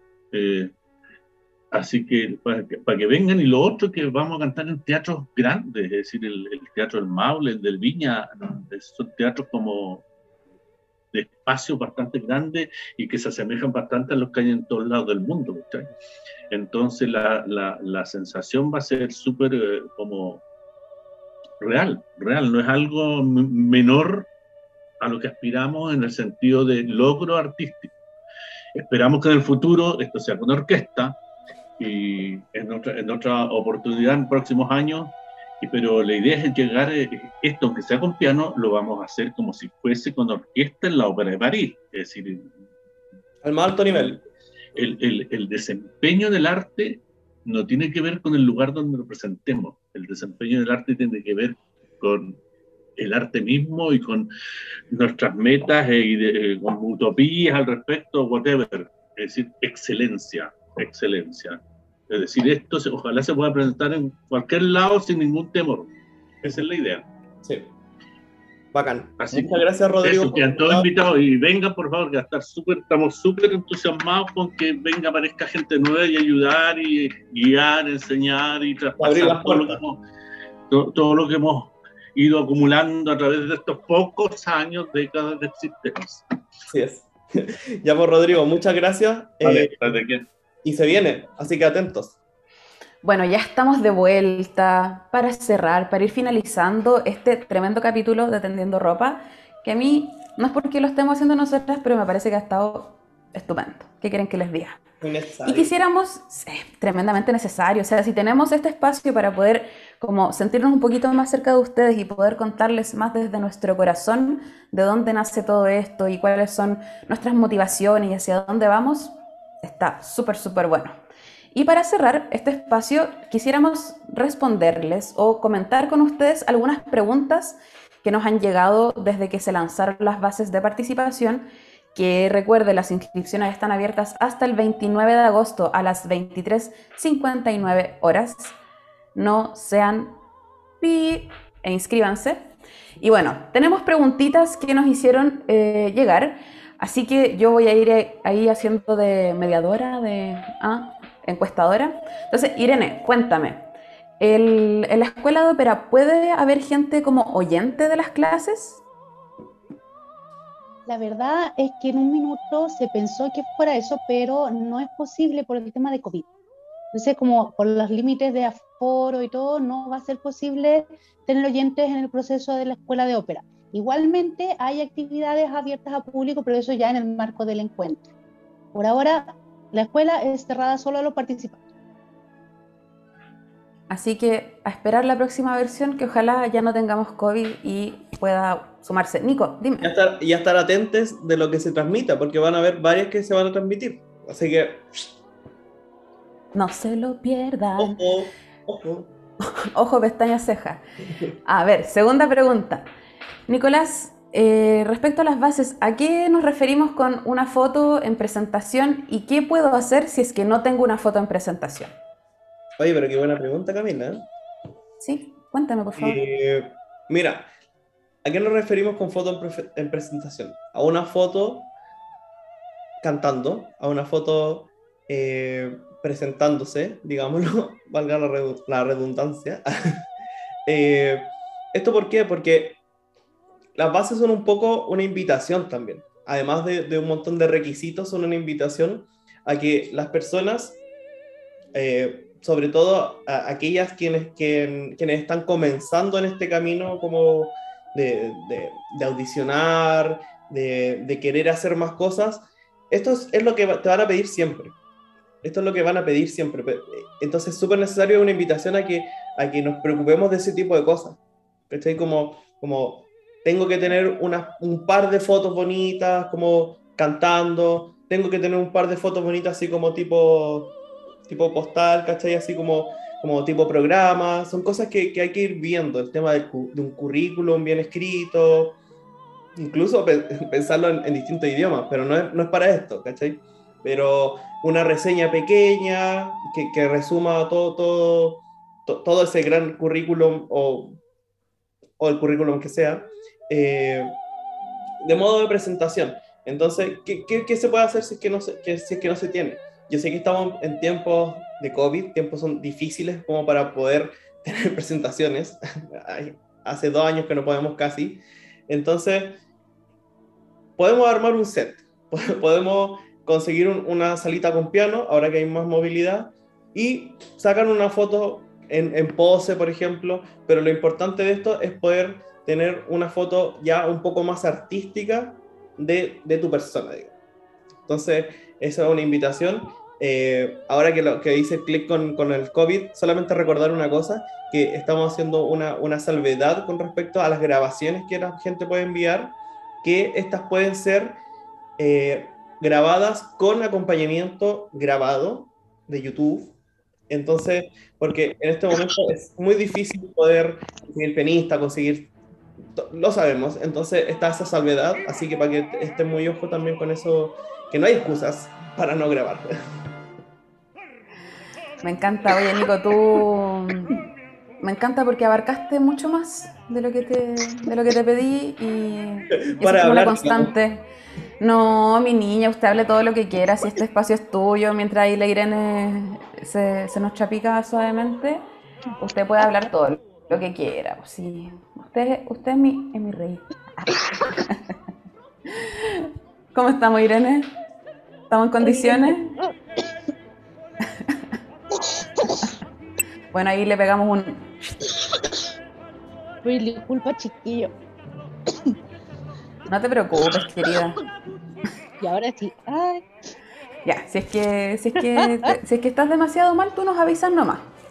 Y te mandamos a la gel. ya, querida. Eh, mm, penúltima pregunta de esta noche. Eh, querida Irene, ¿quiénes van a cantar los coros? Porque sabemos que ambas óperas eh, que van a ser presentadas, por supuesto, en versiones reducidas, tienen coro. ¿Quiénes vamos a tener un coro? ¿Cómo, qué, ¿Qué va a pasar con eso? Aquí hay una solución súper entretenida y como esto es una apuesta que está diseñada para ser compacta, o sea, eh, una, si bien es una parte falsa y la otra cosa infantute, ambas óperas están, eh, van, a, van, a, estar mezcladas en la historia. Entonces, la gente de Falstaff va a cantar los coros en Cosifantute y la gente de Cosifantute va a cantar los coros en Falta. Ya cuando estemos como en la puesta van a ver lo entretenido que es eso porque tiene su, su sentido en escena. Claro, y hay mucho que, aprender, de esa experiencia. Sí, de todas maneras. Súper. Y bueno, última pregunta de esta noche, porque de verdad que perdón, sí que perdón, perdón. Ah, solo, solo una, ¿Qué, qué, qué, para complementar lo, que, complementar lo que decía la Irene, que como es una selección, no van a ser todos los coros. Eh, la gente que quede seleccionada eh, después de la segunda etapa presencial, la audición, y entrevista, se les va a hacer llegar la selección. ¿Ya? Entonces ahí va a estar los coros que son muy pocos, son muy poquitos. Entonces la gente de cada elenco va a tener su situación, su citación eh, correspondiente para el ensayo de esos coros, que no van a ser muchos. Así que no, eh, es, para complementar esta, esta gran puesta en escena que es una sorpresa y no le vamos a decir nada. Pero solo voy a decir que va a estar buena, eso nomás. Eso nomás digo. Pura calidad. No voy a decir puro filete porque es poco vegano, pero ya lo dije. Nicolásito, última pregunta. Eh, hemos recibido hartos mensajes de personas que no residen en Chile, de personas que son extranjeras, eh, y nos gustaría como que nos pudieras compartir qué pasa con eso, qué pasa con gente que no reside en Chile y que está interesada en formar parte de la escuela de ópera. Bueno, para ser, para ser súper sincero, nunca pensamos en esto. nunca, nunca pensamos en que, en que personas del extranjero se, que, mayoritariamente son de Latinoamérica eh, se interesaran en este, en, este, en, en este programa que está en primer como lugar pensado para quienes habitan este territorio, quienes compartimos este medio, artístico y este medio operístico. Entonces, hay muchas cosas dentro como de, la, de, la, de los requisitos, del proceso de selección, que requieren de presencialidad. ¿ya? Entonces, a partir de estas preguntas, que también logramos analizar y recoger también un poco de las necesidades que no son solo de este territorio, sino que a, a, nivel latinoamericano existe una gran falta de, de espacios como este. Eh, a excepción quizás de Argentina, porque Argentina está muy avanzado en eso, en lo que es ópera independiente, pero en general en Latinoamérica no, no existen tanto de estos, de casos así. Entonces hemos recibido varias consultas con respecto a eso, de, de, cantantes de otros países que les gustaría participar de esto porque lo consideran una gran instancia. Y eh, hemos, hemos hablado, eh, decidido un poquito como de que se, se, se va a abrir la puerta eh, con la condición de que, de que esta, estas como instancias que tienen que ser presenciales estén aquí, al menos, al menos en, en, en una que, que, que, vendría siendo quizás la, la, segunda etapa de la audición, que, que se puede hacer de, de, manera telemática, pero en diciembre hay un ensayo musical en donde se va a ver toda la selección de eh, las óperas, en donde los, las y les participantes tienen que llegar ese día con ya aprendido toda la música. Entonces se va a hacer una revisión de todo esto para que en enero ya todo llegue de memoria, ¿ya? Ir acompañando igual ese proceso de, de aprendizaje, ¿ya? Porque una cosa es, es, revisarlo en la casa, estudiarlo, bla, bla, bla, así como el penito, no sé qué sé yo, pero otra cosa es revisarlo ya in situ un poco ya con los ensambles, con las otras voces, con el piano, entonces para acompañar ese, ese proceso y asegurarnos de que todos lleguen al momento de la escuela con la mejor preparación posible, va a haber este ensayo. Entonces a ese ensayo sí o sí tienen que estar todos. Entonces, para la gente que no ha preguntado del extranjero, si, si puede asumir como este proceso, nosotros, nosotros le hemos dicho que eh, podemos hacer eh, algunas concesiones, por ejemplo, con, el, con, lo que les decía, con esta segunda etapa de, de selección, pero eh, sí tienen que estar en este ensayo y para la escuela también tienen que estar, entonces, todos los gastos asociados a ello es algo que nosotros no nos podemos acercar. Entonces, que si ellos tienen la capacidad de poder hacerlo, bienvenidos son. Súper, Nico. Quedó súper, súper claro. Y bueno, yo me quedé con el último punto que es súper breve, que fue un alcance que nos hicieron unas compañeras contraltos que estaban interesadas en postular a, a la escuela de ópera y nos dijeron, oigan chiquillos, ustedes están pidiendo obligatorio un área, un área de Mozart. Y Mozart no tiene áreas de contralto, nos dijeron. Y nosotros dijimos, oh, qué cuático no nos, no nos percatamos porque, bueno, como habrán podido ver, las bases es un documento larguísimo eh, que tuvo cientos de correcciones, entonces no nos percatamos de eso, ya fue corregido ese punto en particular, ahora hay un apartado en que se explicita que las contralto no tienen que inscribir un área de Mozart, así que tranquilas que son bienvenidas, bienvenidas también las contraltes y toda la gente. Eh, hemos llegado al final de esta jornada. Eh, se pasó muy rápido, se, se, hace cortito y se sintió igual como bien volver a estar aquí, más aún todavía con, con la Irene participando de este espacio y, y, aportando y siendo como parte de, porque claro que lo ha sido. Y personalmente como que quiero hacer una invitación desde lo más profundo de mi corazón a las personas a que participen de esta tremenda oportunidad. oh, de nuevo. Participen de esta tremenda oportunidad porque de verdad que es tremenda. Como decía Irene, es una instancia que parte desde una base de una lógica colaborativa, de personas comunes y corrientes que decidieron sentarse a trabajar durante meses en sus computadores a formular un proyecto y decidieron postular esto y fue adjudicado y un montón de burocracias.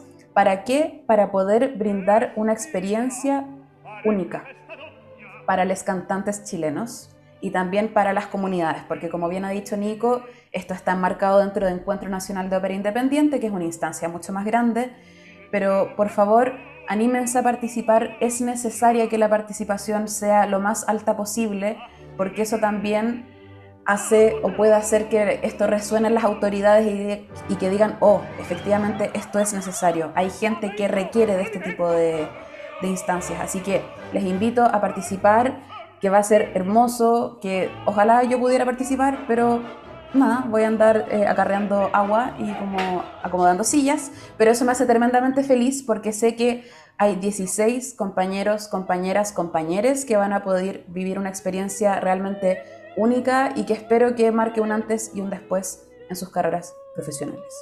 Es lo que tengo para decir. Si Nico o Irene quieren decir algo más. Eh, Yo solamente quería decir algo que, que, lo, lo, nombraste recién, pero solo quiero recalcarlo. Solo quiero recalcar que, que probablemente hay muchas personas que postulen que no van a quedar en esta, en esta edición. ¿ya? Por, por, lo que, por, la, por las razones que, que, conversamos antes, cosas que, que, pasan siempre en las elecciones. Lamentablemente, solo podemos acoger a 16 cantantes en esta, en esta, en esta primera etapa como, eh, como participando activamente de esta escuela, pero el hecho de que llegue mucha gente, el hecho de que postule mucha gente, le da validez a esto que estamos haciendo. Le da la urgencia a la, a la, a la vista de quienes eh, entregan los fondos y quienes también crean las políticas culturales para esto.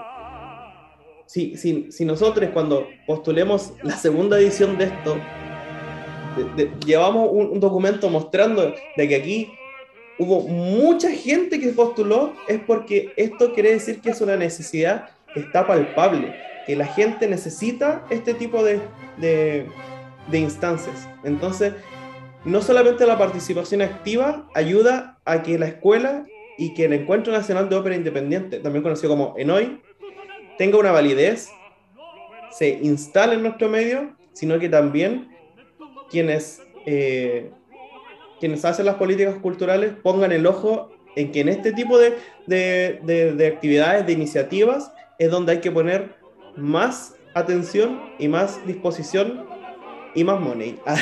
Porque porque esto se está haciendo a pulso, se está haciendo a pulso.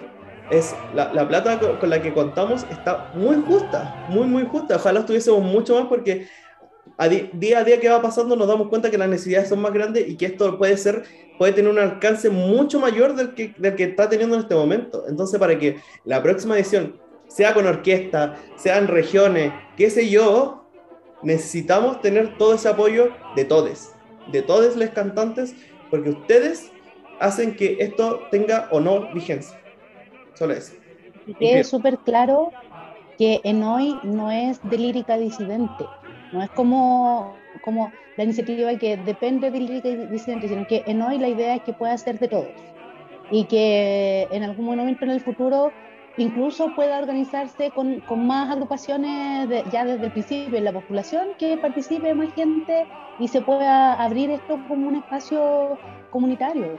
Yo sé que la gente no piensa aquí que ya no es que es la gente de Santiago, ah, no es que nos están de nuevo dejando afuera. No, no quiere dejar afuera a nadie.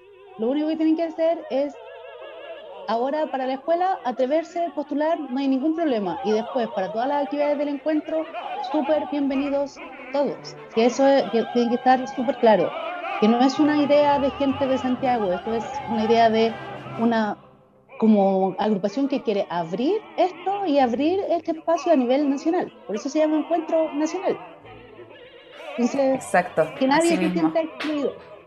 Así es. Así que bueno, doy por finalizada esta sesión Inscripciones abiertas hasta el 29 de agosto, hasta las 23.59 horas. Cualquier consulta que tengan nos pueden contactar en nuestras redes sociales, nos pueden escribir personalmente. Estaremos muy felices de guiarles, de acompañarles en este proceso y no se lo pierdan, no sean pip. Eh, de verdad que esto es, como personalmente siento que es como un regalo que le estamos haciendo a la gente, así que espero que la gente lo pueda tomar, apreciarlo y ver y decir, oh, esto está bueno. Un beso enorme a quienes hayan llegado hasta esta parte. Me imagino que es mi mamá, Arturo Espinosa, y probablemente otras personas más. Pero bueno, a todos quienes hayan escuchado este capítulo, muchísimas gracias por acompañarnos y esperamos vernos próximamente.